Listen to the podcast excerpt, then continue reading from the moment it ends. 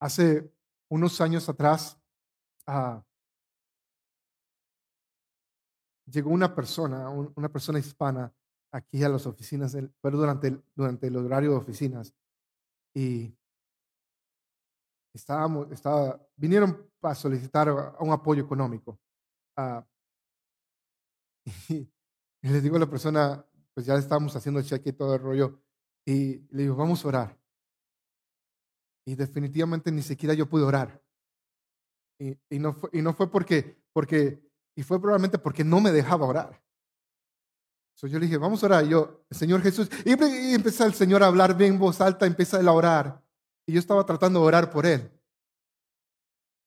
Y, y, hemos, y lo he notado mucho en, en nuestras iglesias, ¿no? Ah, de, que, de que a veces no sabemos cuándo callar y pensamos de que, de que a decir muchas cosas estamos orando, porque la verdad este, este, este hermano oraba muchas cosas que no tenían ni sentido. O sea, y, y, y, no estaba escuchando, no estaba apoyando la oración, porque una cosa es apoyar una oración y otra cosa es, es hacer otras cosas que vamos a leer en la Biblia. Y, y a veces no comprendemos a lo que es la oración. Y, me pregunto yo, eh, eh, al a, preparar esta serie, me preguntaba esto, ¿sabemos orar? Y, esta, es, esta es la, la, la idea, ¿no? Sabemos orar no en base a lo que se nos ha realmente, no sé, no. ¿Sabemos orar en base a lo que leemos en la Biblia? Cuando yo lees el libro de Hechos y, ves que las oraciones de los discípulos, de los seguidores de Jesús, ni siquiera decir los apóstoles, porque también eran, habían seguidores que no tenían títulos, eran oraciones, habían oraciones contestadas. Dice la Biblia acerca de Esteban antes de que él fuera puesto como líder dice la descripción de Esteban que era un hombre lleno del Espíritu Santo y que Dios lo usaba haciendo milagros, milagros y, sanidades. Y ni siquiera estaba como líder, sino que era una persona que buscaba a Dios. para que hubiera milagros y sanidades, sus oraciones eran contestadas. Y, vemos diferentes personas así, incluso como Felipe, que ni siquiera era un apóstol ni nada, que fue transportado, el Espíritu Santo le hablaba de una manera increíble y nada más son pequeños versos que habla de Felipe, pero son poderosos. Y vemos como el reflejo de una vida de oración de la iglesia en el libro de Hechos capítulo 2, después que Jesús va, es levantado al cielo, le dice, esperen la promesa del Espíritu. Y 120 personas esperaron en oración. La forma como esperaban era oración. Y, tristemente, al menos en mi vida, mi forma de esperar no es en oración. Mi forma de esperar a veces es ser impaciente y, y tratar de hacer las cosas a mi manera. Y he estado aprendiendo a, a tomar, a hacer ahí más despacio y realmente aprender a esperar en oración. Si yo me pregunto si, si hace una semana me, me, texteaba un, un, un, amigo que está buscando un trabajo. ¿Ok? Ya ha aplicado a varios lugares y todavía no hay una respuesta. ¿Sí? No es, e, él estudió para ser ministro o está buscando un trabajo dentro de una iglesia. Ah, y, y, está impaciente por eso. Y a veces pensamos de que, de que Dios no está escuchando nuestras oraciones, pero sí la está escuchando realmente. El libro de Daniel habla de cómo estaban orando y que dice que que ya Dios había respondido la oración y había enviado un ángel, pero el ángel todavía no había llegado con esa respuesta, porque tenían que pelear unas batallas antes de llegar a ese lugar. So, a veces nuestras oraciones tardan en ser contestadas y, no comprendemos eso. Pero también veo en el libro de Hechos de que hay oraciones que son contestadas instantáneamente. So, yo creo que hay un balance, pero creo que Jesús nos deja claro algunas cosas que van a ser importantes para nosotros estudiar esta mañana y vamos a estar en el libro de Mateo, capítulo 6, y vamos, voy a estar leyendo la traducción del lenguaje actual. Y, quiero que, que te fijes algunas cosas conmigo en lo que vamos a leer y en tu, en tu, en tu librito que tienes al frente es tuyo, te lo puedes llevar a casa, úsalo, escribe ideas, toma notas. Ah, y mira el verso 5 dice, este es Jesús enseñando acerca de orar. Mira la frase, la primera frase dice, cuando ustedes oren, el verso 5, el verso 6, cuando alguno de ustedes ore, el verso 7, cuando ustedes oren. Quiero que nada más te enfoques en esas frases, en esas tres frases, cuando ustedes oren. ¿Ok? So, quiero quiero que, sepas bien esto. Esa frase, cuando ustedes oren, indica esto. Indica de que Jesús no está diciendo en caso de que ustedes oren. ¿Ok? No está diciendo eso. No está diciendo cuando sientas las ganas de orar. La frase cuando ustedes oren quiere decir de que, que Él está asumiendo de que eso es algo que todos hacen. ¿Ok? Es como cuando digas, cuando te levantes en la mañana, lo primero que haces, ve y, y cepíllate los dientes. ¿Sí me explico? Es algo que Jesús está asumiendo o está indicando de que es algo que se hace. Si lees versículos más, más después, el verso 16, luego empieza cuando ayunen. So, la misma idea es con el ayuno. Cuando ayunen, no es algo como que, que es cuando tú quieras, es algo de la vida del creyente. So, la oración, quiero que entiendas esto. La oración es algo vital de un creyente. No es algo opcional. ¿Ok? Y es lo primero que debes, eh, si quieres anotar algo, anota eso. La oración, la oración para un cristiano no es algo opcional. Es algo que se debe hacer. Pero, pero la, la idea aquí es que muchos no oramos porque sentimos que no sabemos ni qué decirle a Dios. Muchos no oramos porque porque cuando empezamos a orar, nuestra mente se llena de tantas cosas y empiezas a pensar en los frijoles que dejaste en la estufa, empiezas a, pensar de que ya te acordaste que tienes que lavar la ropa, ah, ya te acordaste que tienes que checar tu celular, el Facebook, porque tienes que seguir con el chisme, a, ver cómo se movió el chisme. ¿Sí me explico? Y cada vez que, que tratas de orar, te llegan tantas ideas y dices, oh no, no terminé la película de ayer, la voy a ver. Y, nos llenamos de tantas ideas porque estamos con una mente tan saturada de otras cosas. Tan saturada de muchas cosas. Y a veces necesitamos como, ah, necesitamos desintoxicarnos aquí en la mente. Necesitamos desintoxicar nuestros pensamientos para poder aprender a orar. Y creo que ese es parte del proceso. Porque vivimos en una época donde hay tanta, tanto entretenimiento, tantas distracciones.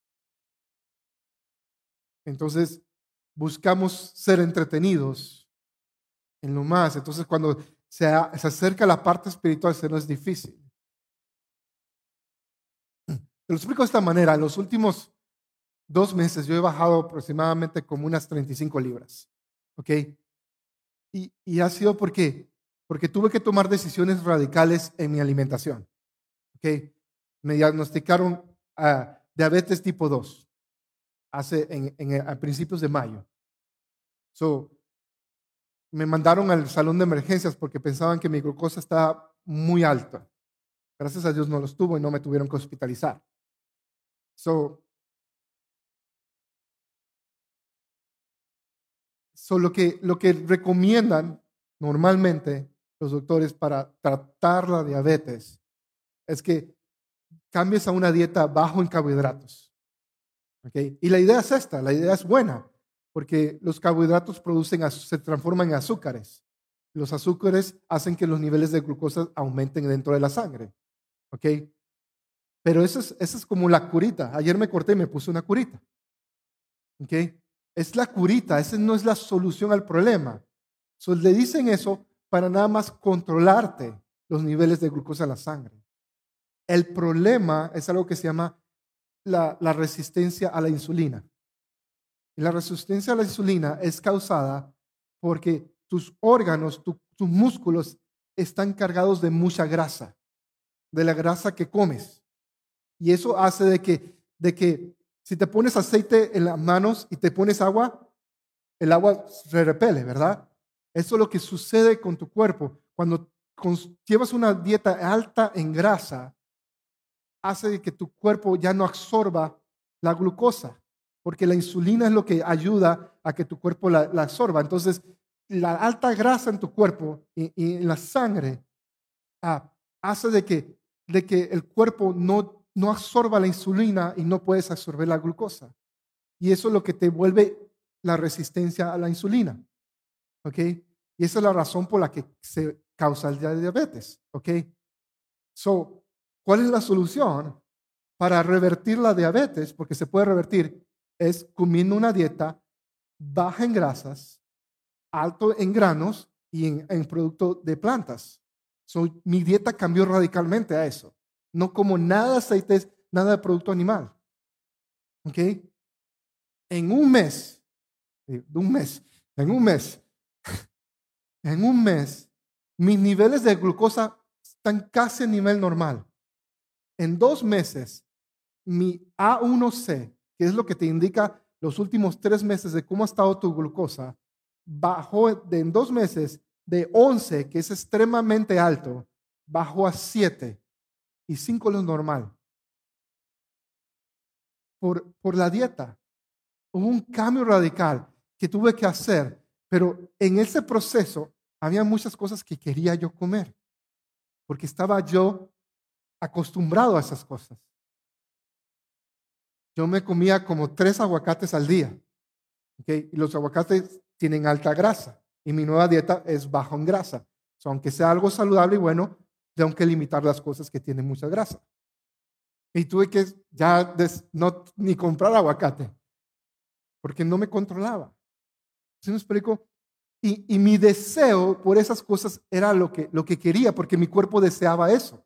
Estaba acostumbrado a eso. Pero en este proceso, mi deseo de cosas ha cambiado. Ahora quiero otras cosas.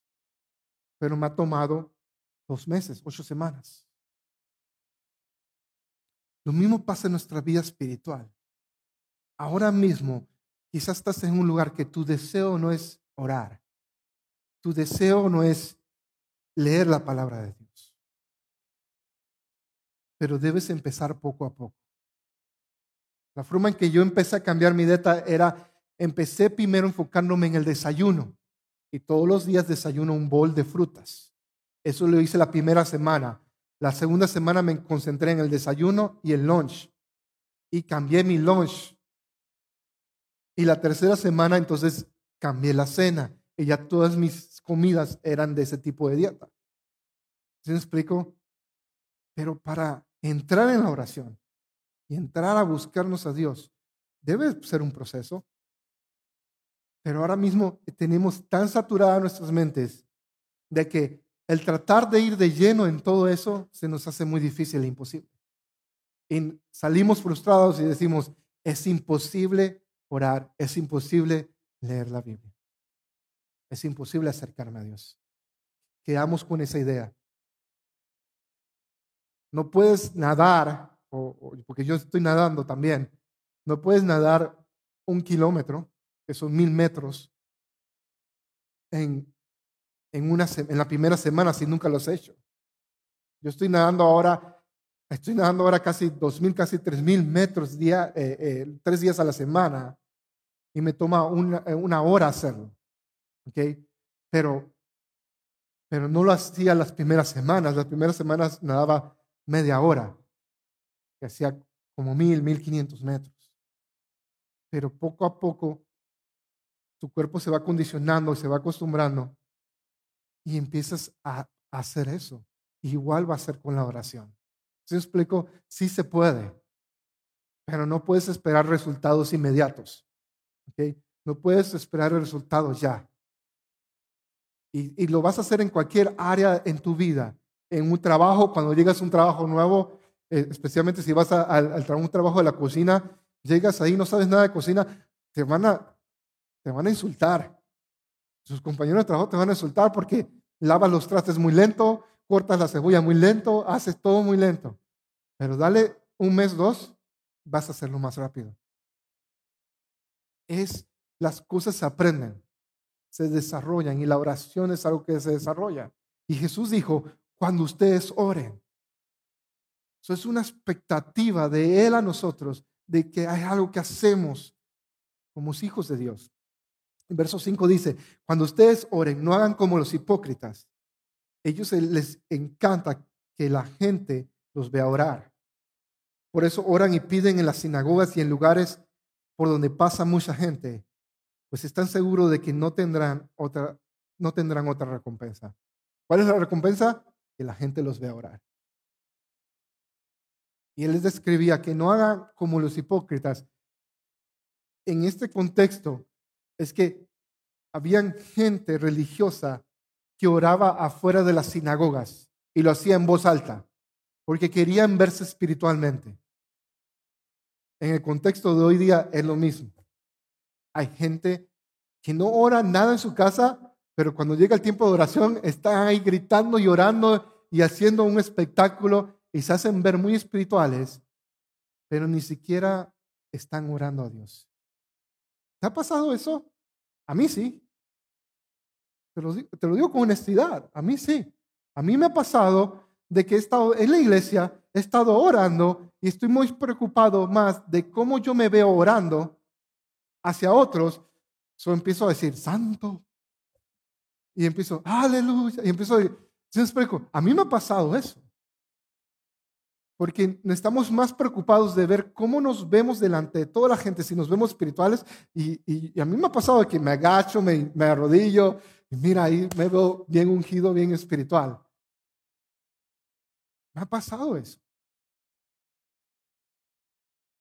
Y te das cuenta de que nunca estuviste orando a Dios, sino que lo estuviste haciendo para que la gente te viera. Nos pasa mucho eso. Porque iniciamos con una buena intención, pero al final ni siquiera estamos orando a Dios. Y a veces nos pensamos, Dios, ¿por qué no contestas la oración? Y es que realmente nunca le oramos a Él, nunca se lo pedimos a Él. Estábamos orando para que otros escucharan, para que otros supieran.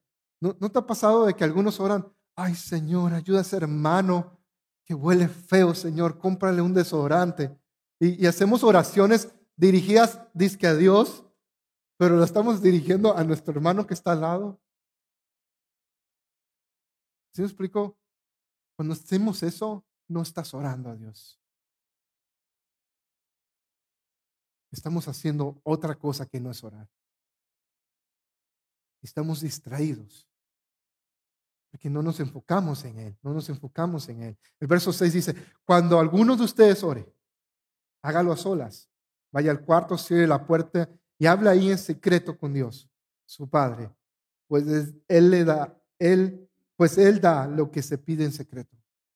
Y aquí está la idea de que, recuerda, Jesús está enseñando públicamente, lo que está atacando en este momento es la actitud del fariseo que quiere orar, ¿qué? En público. Y ahora Jesús está diciendo, ustedes en cambio, oren en lo secreto. Como la solución para ese problema es ahí. Porque ¿qué pasa cuando oras a solas? Te pregunto, ¿qué pasa cuando tú oras a solas? Nadie te ve, exactamente. Muy bien, a mí. Nadie te ve. Pero te pregunto esto, cuando estás a solas, ¿realmente oras? Porque, esta es la idea. Si no tienes un público para que escuche tu oración, ¿qué le dirías a Dios? Piensa en eso. Si ahora nada más eres tú y Dios, ¿qué le dirías? Le dirías, Dios, me siento como un total extraño y ni siquiera sé qué decirte. Yo he orado así en muchas ocasiones.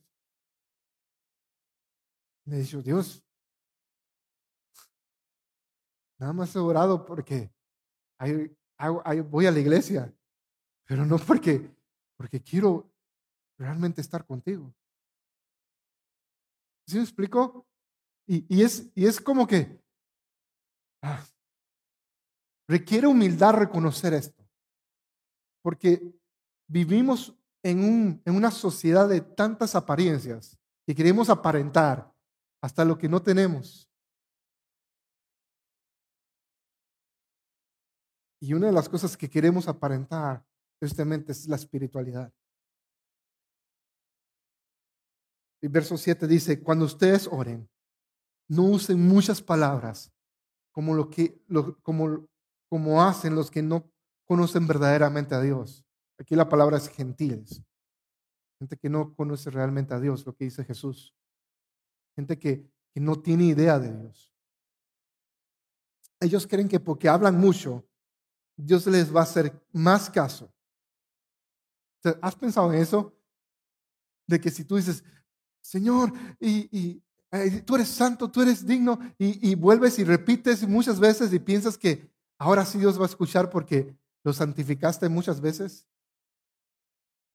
A veces tenemos esa idea, no porque se nos enseñó, sino porque escuchamos a otro orar de esa manera y pensamos que esa es la manera que se debe orar.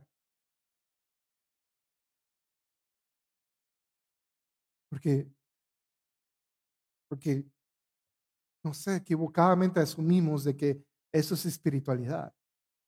Pero aquí Jesús está diciendo, cuando, cuando oren, oren no con muchas palabras. Luego el verso 2 dice, dice, no los imiten, porque Dios nuestro Padre sabe lo que ustedes necesitan antes que se lo pidan. Él sabe lo que necesitamos antes que se los pidan.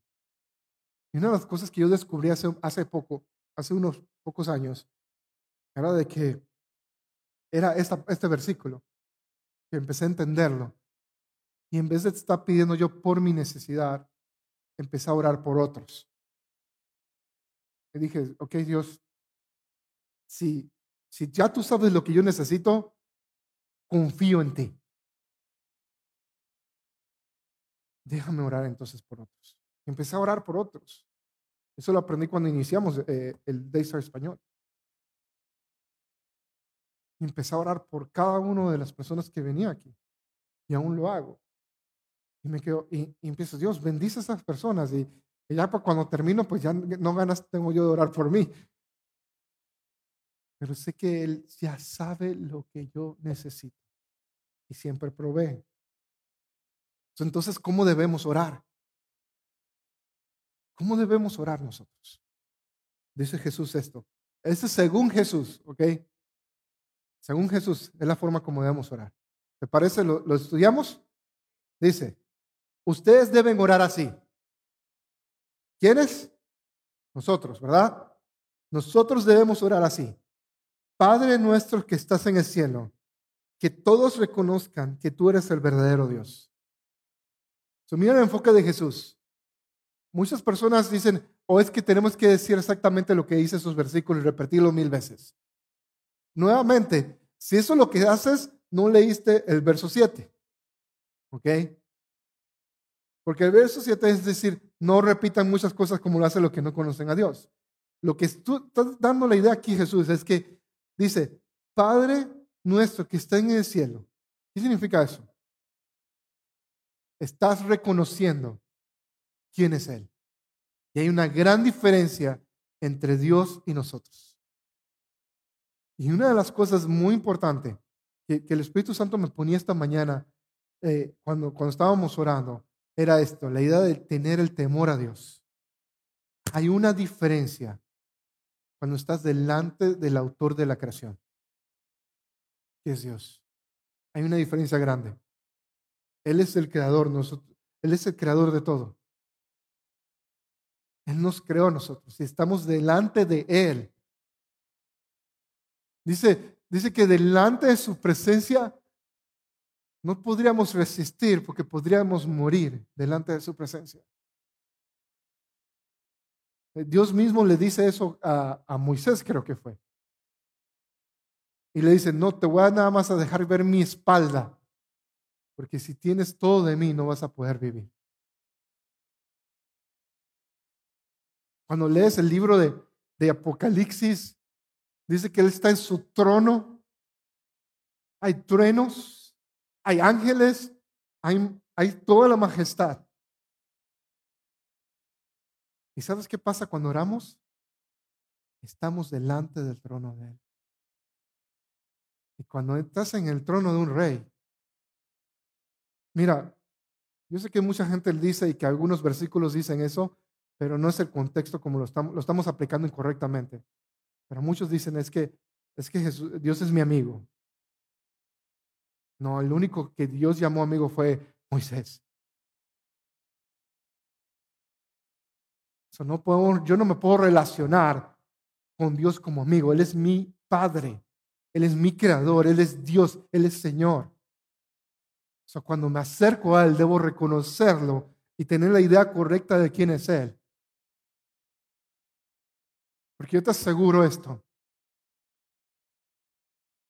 Piensa en la persona que tú más admira o la persona que te gustaría conocer, ya sea personaje famoso o lo que sea, que no sea de la Biblia, que hoy día esté vivo. Si tú dices el presidente de tal país o el artista tal,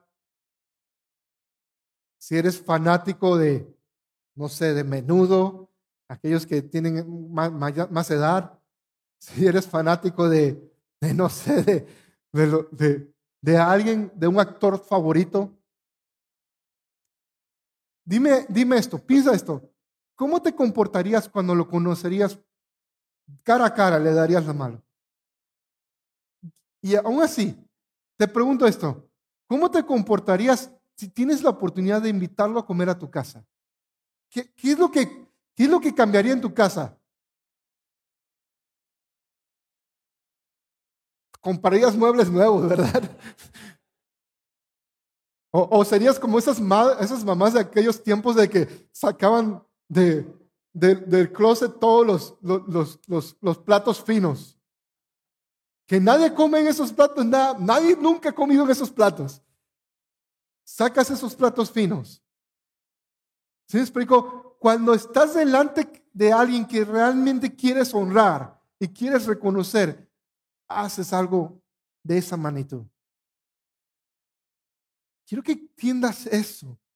Cuando oramos, no estamos delante de tu actor favorito o tu artista favorito o, la persona que más admiras. Estás delante de tu creador. ¿No crees que nuestra actitud cuando oramos, debería ser de esa manera. Porque literalmente cuando oramos estamos siendo cara a cara con Él. Mira, y no tiene nada que ver si lo sientes o no. La realidad es cuando oramos estamos delante de Él, aunque tú sientas que estás delante de nadie. Y, nuestra forma de, de dirigirnos a Él debería ser, Padre nuestro que está en los cielos, que todos reconozcan que tú eres el verdadero Dios.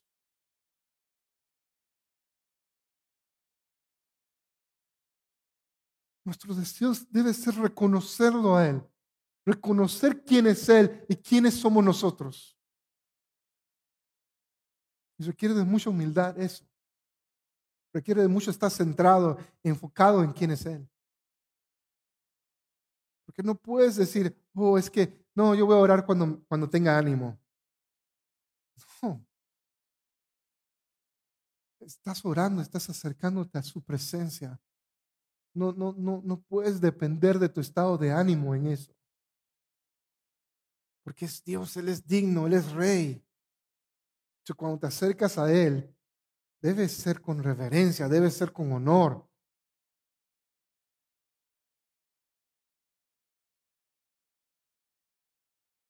Dice el verso 10, ven y sé nuestro único rey, que todos los que viven en la tierra te obedezcan como te obedecen los que están en el cielo. Y, te pregunto eso. Dice esa frase, ven y sé nuestro único rey. ¿Sabes qué significa eso? Significa algo que nosotros realmente no entendemos. Lo podemos leer, pero no lo comprendemos, porque ninguno de nosotros vivimos bajo una monarquía, vivimos bajo una democracia. Y no podemos entender principios del reino Se nos cuesta comprender los principios del reino porque tenemos una mentalidad en bajo una democracia. Y es muy diferente el reino y la democracia. Nosotros votamos y elegimos a alguien. En el reino no. En el reino se hace lo que el rey decide. Lo que es del rey es de su pueblo. Significa eso, de que en un reino puedes tener un terreno y el rey te lo puede quitar en ese momento. Simplemente porque él quiere. Si me explico, en un reino es diferente y vivimos bajo el reino de los cielos. El reino es diferente. Entonces, cuando, cuando empiezas a ver a Él como ser nuestro único rey, ¿sabes qué estás diciendo? No solamente tu vida, sino todo lo que es tuyo está a disposición del rey. Estás rindiendo todo lo que eres y lo que tienes a Él. cuando tú estás diciendo, ven y sé nuestro único rey, estás diciendo, Señor, todo lo que soy es tuyo. Tú eres mi rey. Tú gobiernas sobre mi vida. ¿Sí, comprendes eso? E, es que voluntariamente estás diciéndole, Dios me voy a meter bajo tu voluntad, bajo tu reino, y voy a dejar que tú gobiernes sobre mi vida. Que tú digas, ¿qué tan, que cuando, cuando tú digas, salta, lo, que yo pregunto es, ¿qué tan alto? Si me explico, la, la respuesta no es si quieres, es ¿qué tan alto? Ven y sé nuestro único rey, que todos los que viven en la tierra te obedezcan como te obedecen en el cielo. Y mira la referencia de ser un rey. La referencia a rey es en base a obediencia. Es en base a obediencia. Y quiero que, anotes eso. Aquí el verso 10 es en base a la obediencia. al final, te, al ves hay una frase que dice, la fe y la obediencia son indispensables porque la obediencia es la evidencia de la verdadera fe. La obediencia es la evidencia de la verdadera fe. si, si tú me dices que crees en Dios y que vives para Dios, la evidencia de eso no va a ser en lo que dice tu boca, va a ser en cómo te comportas. Verso 11 dice, danos la comida que necesitamos hoy. fíjate bien, las primeras dos partes de, de esta oración, de cómo Jesús está enseñando a orar, es que se enfoque en reconocer a Dios, en quién es Él y su señorío sobre nuestras vidas. ¿Ok? La primera parte, cuando oramos, deberíamos enfocarnos en, en esas dos partes en nuestras vidas. Cuando oramos a solas, vamos a ver que hay una diferencia orar a solas y otra diferencia es orar como iglesia. ¿Ok? Lo vamos a ver estas semanas. Pero cuando oramos a sola, nuestro enfoque no debe ser de ir primero, eh, Señor, eh, necesito 100 dólares para pagar la luz. No, lo que tú quieres es un genio. Si me explico, es lo que tú quieres. Vas a frotar una lámpara y dame mis tres deseos. Eso, ese no es Dios. Jesús le está diciendo, cuando oremos, oremos de esta manera reconozcamos quién es Él. Porque cuando reconocemos quién es Él, reconocemos nuestro lugar. ¿Y sabes qué pasa? En ese momento tomas tu lugar.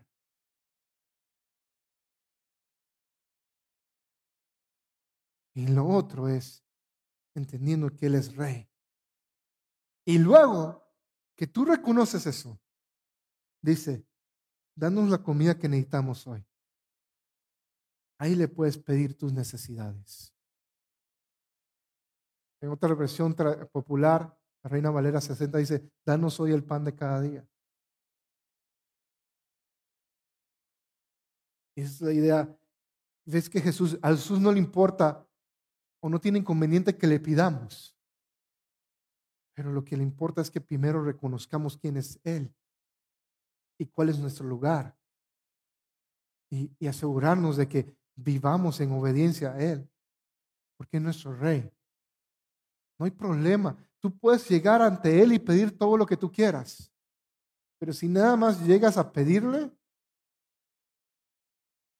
pues no lo estás buscando a Él, no lo quieres a Él, quieres lo que te da. Es una de las cosas que yo trato de llegar a cuando llego a la casa y es lo que trato de, de que mis hijas aprendan eso en una relación conmigo. A veces llego a la casa y soy, ¿me traiste no sé qué? Y yo, salúdame primero. Le hago que me salude. Y ya luego me saluda y luego, ok, ¿me traiste? ¿Sí, me explico? Eh, no, no reconoce, no podemos llegar a Dios simplemente a pedir y pedir. Porque lo que, cuando hacemos eso, no queremos a Dios, queremos un genio. Y lo buscamos de esa manera.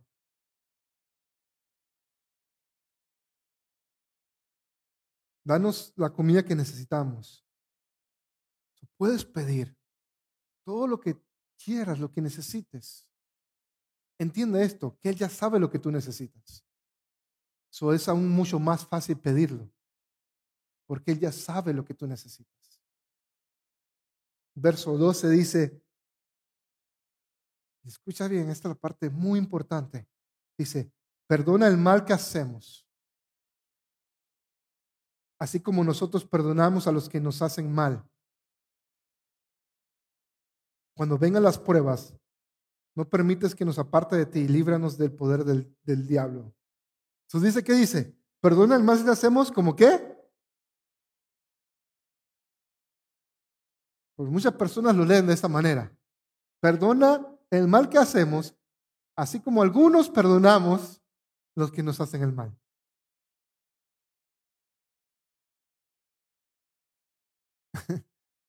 Porque algunos realmente hacemos eso. Ni siquiera,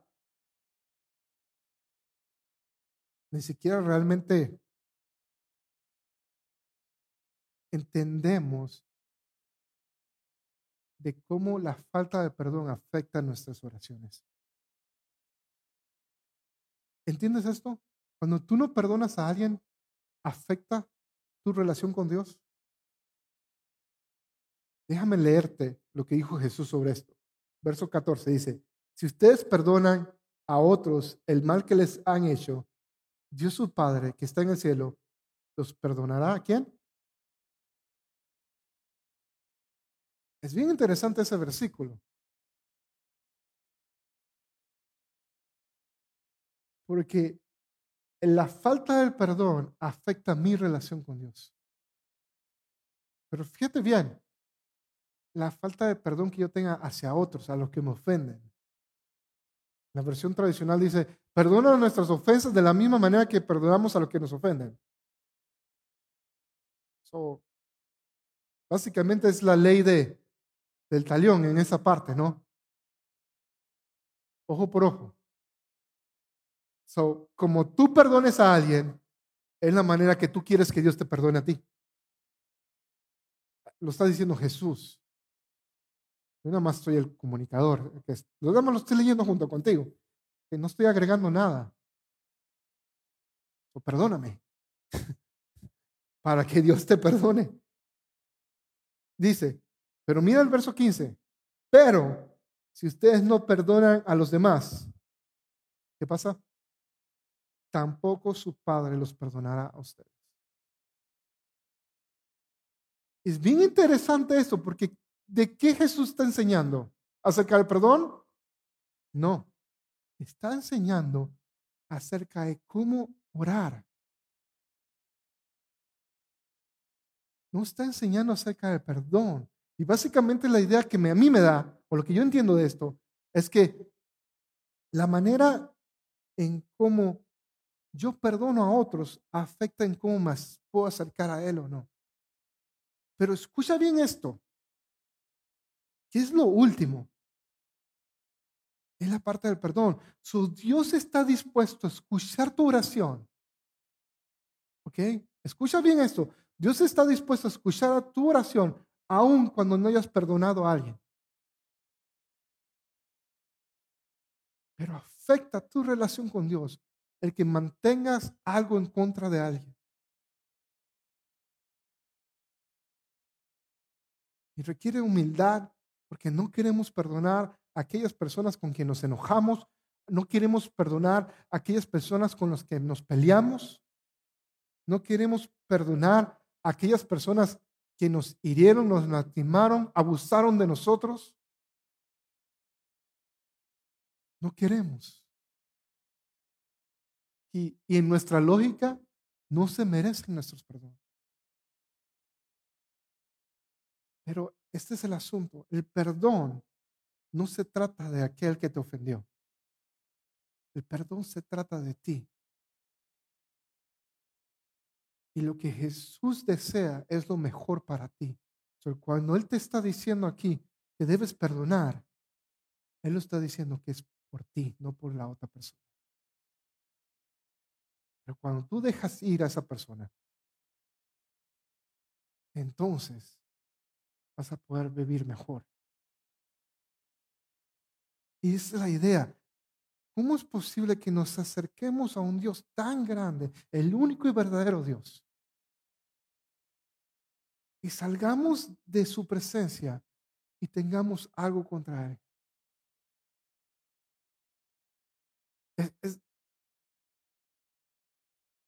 pasa, pero no es lo mejor de Dios para nosotros.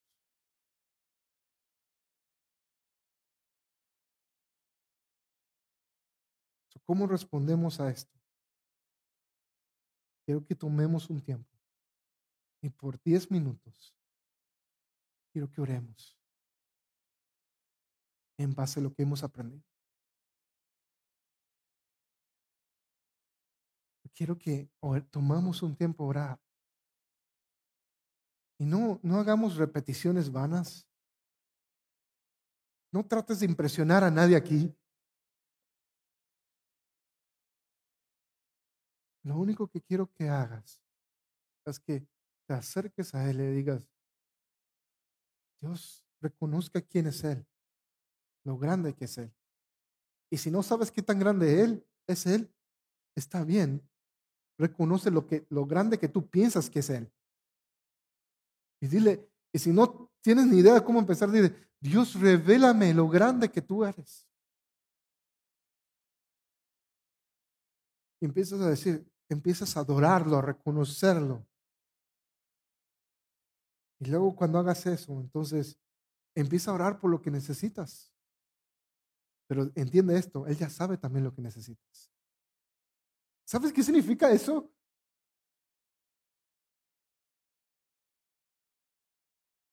Mi hija me, hace una semana me empieza a hablar de su cumpleaños. Me empieza a decir su happy birthday. ¿Y sabes qué es lo que ella quiere para su happy birthday? Quiere un pastel de unicornio. Es lo que quiere. Quiere pastel de unicornio, quiere que todo sea de unicornio. No sé cómo llegó la idea de unicornio. Lo tratamos de evitar toda su vida, pero de alguna manera se filtró la idea de unicornios en la vida de ella. Y va a cumplir cuatro, cuatro años. Por tres años tratamos de evitar esa idea y llegó. Pero yo sé lo que ella quiere. Ella me lo tuvo que decir. Dios ni siquiera le tenemos que decir. Y mira, yo sabiendo lo que ella quiere, ya se lo quiero dar. Porque amo a mi hija. Quiero que sepas esto. Dios te ama. Y ya sabe, aunque se lo, antes de pedírselo, ya sabe lo que tú quieres. Y Dios te lo va a dar reconócelo. Reconoce tu lugar, reconoce el rey que tienes, pide lo que sea. Y aquí es la parte quizás difícil. Perdona. Y dile, Dios, perdono a esta persona. La dejo ir. Porque te quiero a ti. Deseo más que tú y yo estemos bien podemos empezar a orar.